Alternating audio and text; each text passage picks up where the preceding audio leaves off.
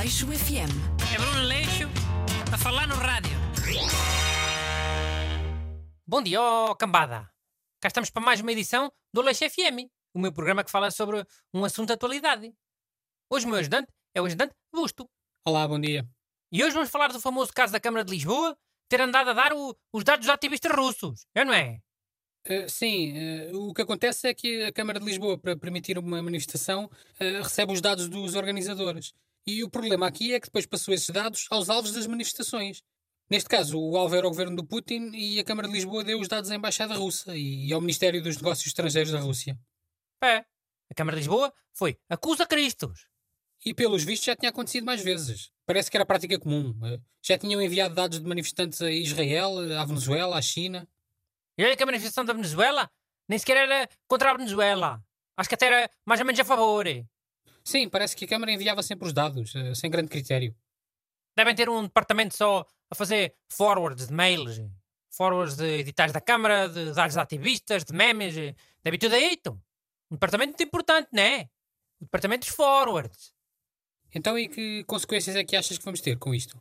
Sei lá eu. Pelo menos a ver se os ativistas também aprendem e deixam de fazer manifestações em Lisboa. Venham fazer manifestações no resto do país, onde as câmaras não sejam acusa Cristos. Pois, eh, se calhar os ativistas agora vão ficar sempre de pé atrás. Pá, ma- manifestar-se cá em Coimbra. Até que se a Câmara de Coimbra depois mandar mails à Embaixada da Rússia, iam logo direto para o spam. Mails de Coimbra. De certeza que o sistema filtrar e-mails ia logo achar que era um mail de estudantes ou, ou da Câmara das Fitas a, a pedir vodka mais barato.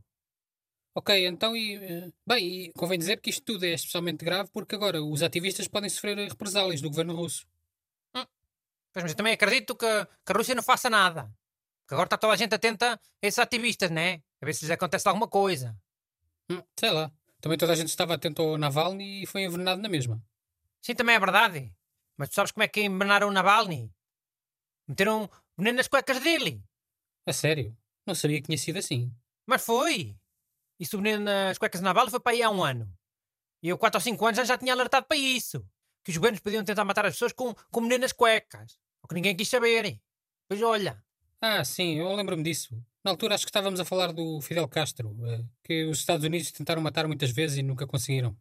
E nunca conseguiram porque metiam veneno e bombas e coisas que as outras pessoas podiam experimentar. Para o, para o chefe confirmar se estava seguro. Como faziam os reis e os provadores oficiais da comida. Mas com cuecas não dá, né?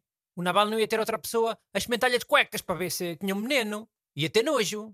E eu avisei para terem cuidado com isso. Hum. Olha, se calhar alguém da Embaixada Russa ouviu esse Aleixo FM e, e deu a ideia aos serviços secretos russos. Admira-te. Mas alguém da Câmara de Lisboa ter ouvido e foi logo contar aos russos. Mas eu não tenho culpa que usem as minhas ideias para fazer o mal, né? Se a Câmara de Lisboa tivesse de boa fé, avisava era o Navalny.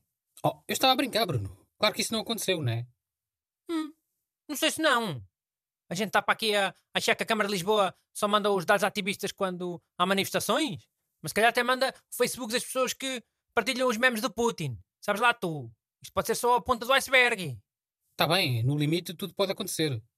Mas pronto, agora o mundo também está atento a esses ativistas. O Putin não se pode esticar muito. Mas é que imagino o gajo a usar umas táticas de terror psicológico. Coisas que têm assim menos bandeira. Tipo o quê? Pá, tipo, ir ao Facebook dos ativistas e meter gostos nas fotografias todas. Gostos não, na, naquele boneco zangado. Em todas as fotos. Às três da manhã. Queres mais terror psicológico do que isso? Hum, Mas era mesmo o Putin com o seu perfil pessoal? Sim, tem de ser. Ser mesmo terror psicológico. Imagina que eras um ativista.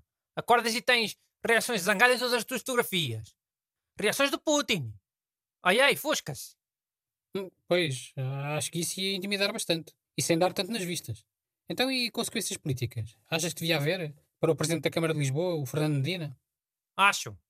Que consequências? Eh, Demissão? A quatro meses das eleições? Não, demissão não. Mas vai haver um castigo. Olha, por exemplo, o Fernando Medina tinha que lavar a roupa interior dos ativistas durante 4 anos. Mas porquê? Por 4 anos é a duração do mandato da Câmara, não é? É coerente. Não é isso. Porque é que o castigo era lavar a roupa interior dos ativistas? Pá, para eles terem certeza que a Rússia não lhes metia veneno nas cuecas, como fizeram na Navalny.